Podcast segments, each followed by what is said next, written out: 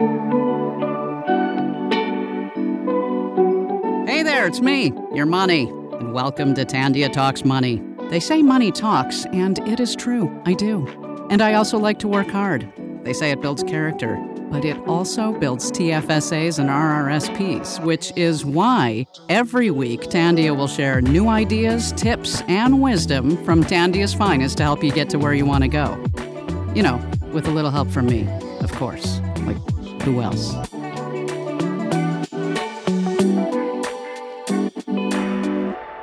We're switching it up this week. We went to our community to ask them what are the most common financial terms you should know and understand, but you don't. We use this lingo all the time. And you are sometimes just, you know, expected to know what they mean, but honestly, like it's okay if you don't. You sometimes say these words in conversations and nod your head, but maybe you don't actually know what you're saying or what they mean. So it's okay. Shh. You can secretly listen today, and nobody will be the wiser. You didn't actually know the real meanings or understand the concepts. And you can now nod along and be like, one, two, three into the four. Snoop Doggy Dogg and Dr. Dre are at the door. Jokes. Because I'm here to tell you today, it's like this and like that and like this, Anna. It's like that and like this and like that, Anna. Okay, like if you were not into this week's content, then you can just chill to the next episode. Come on, I'm having all the feels, all the feels from that Super Bowl halftime show. I think it's a week later and I'm still on it. I am the person who only shows up for the halftime show. It was a great one. And I know, I know it gave all my millennials all the feels. So I had to integrate some Snoop into this episode. But for real, don't lose yourself in the moment because y'all know me, still same OG. Don't want you going till you collapse because this is a family affair. It's okay. We still have love for the streets. So we pulled the community to tell us what financial terms they should know but don't. So here's what we got. These were the top questions asked about what the do these financial terms mean. We want to break down those barriers and stigmas that surround your money and provide a unique, fun resource to help offer an understanding and confidence when it comes to making financial decisions. So we're about to drop it like it's hot. Oh my God, guys, they're endless. I can't stop myself this week. I can't do it. But here we go. What is a GIC? What is a GIC? Many of you probably heard this term, seen it posted with a rate, and you're probably like, oh, yeah, mm-hmm, great rate for the times, guys, that 3% GIC. But you don't actually know what the heck that means. A GIC is a guaranteed investment certificate. Get it? Guaranteed investment certificate, GIC. It's a safe and secure investment with very little risk. You don't have to worry about losing your money because it's guaranteed. Get it? Guaranteed. A GIC works like a savings account in that you deposit money into it and earn interest on that money. The difference is that you need to leave your money in a GIC account for a specified period of time. If you take it out early, you usually kind of have to pay a penalty because you're breaking the term, depending on the type of GIC that you own. When you buy a GIC, you are agreeing to lend the bank or financial institution your money for a specified number of months for up to five years. In exchange, your money will earn interest. The longer the term, the more interest you earn. At the end of the term, you get the entire amount that you deposited plus the interest earned. Get it? Right? Simple. Guaranteed investment certificate, GIC. So next time you can nod along and be like, yes, that is a great rate for a GIC right now. Okay. Next point. What is compound interest? What the heck does that mean? Now, sitting in my grade 11 math class when the teacher was probably going over compound interest and the Pythagorean theorem, I won't lie. I was not thinking, you know, Carla, you are going to use this in your 30s. I would never apply this in my adult life. Why am I listening to it? Yet, mm, I was pleasantly surprised when I've used both. Legit. Okay, compound interest, maybe I realized would be useful one day, but Pythagorean theorem? Theory? I don't even know if that's saying it right. That's how much I paid attention.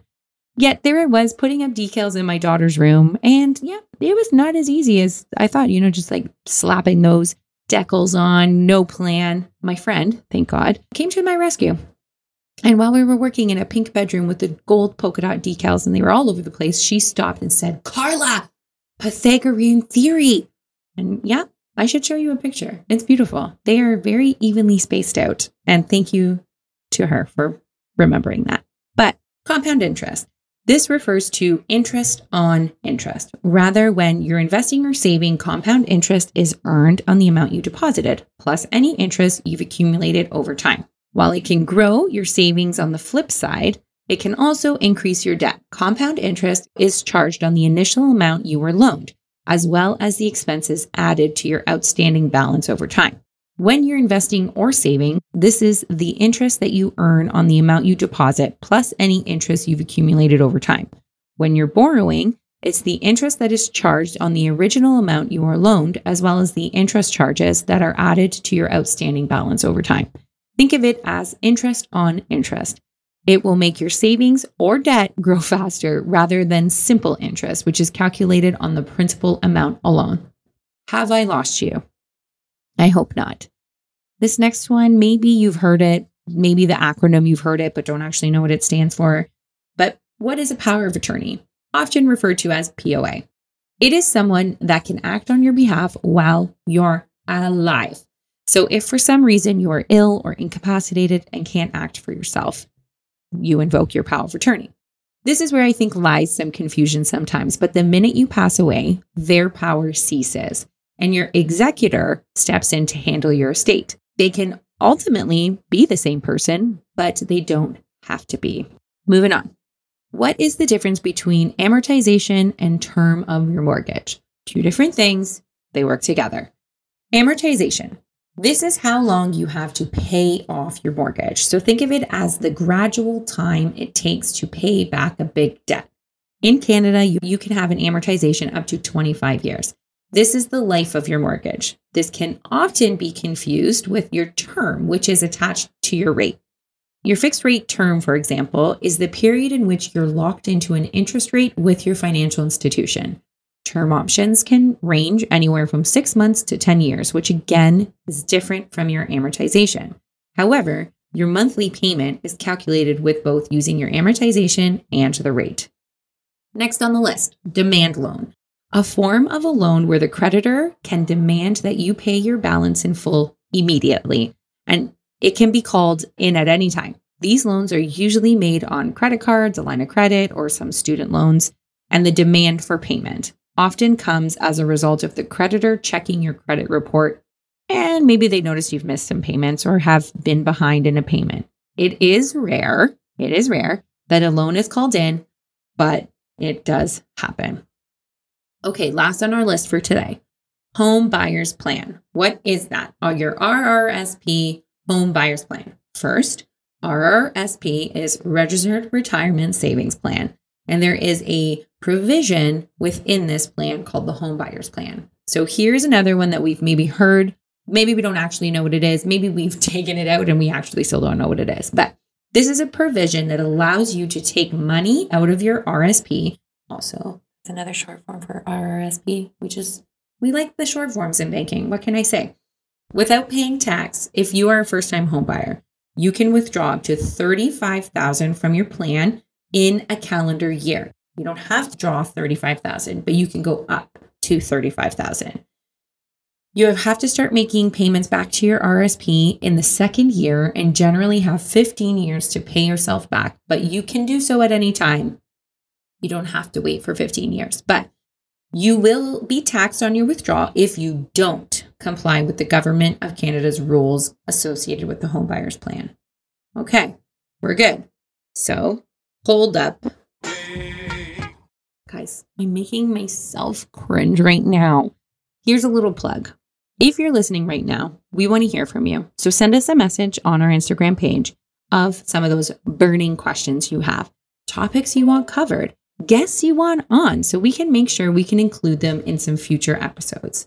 We believe in the power of financial literacy and how by having an understanding of your financial picture helps to empower you to make better financial decisions and have a positive relationship with money.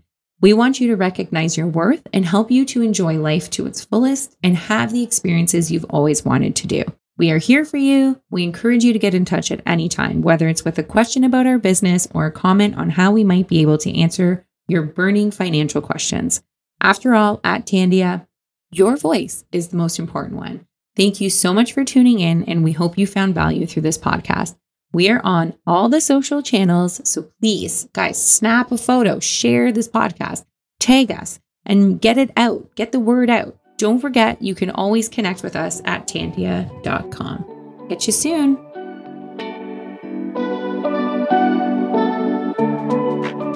Thanks for tuning in. I don't know about you, but I feel smarter already. Remember, Tandia is here to help. If you found this podcast helpful, please let us know. Got feedback? Want to learn more? Just head to tandia.com. Tandia, as unique as you.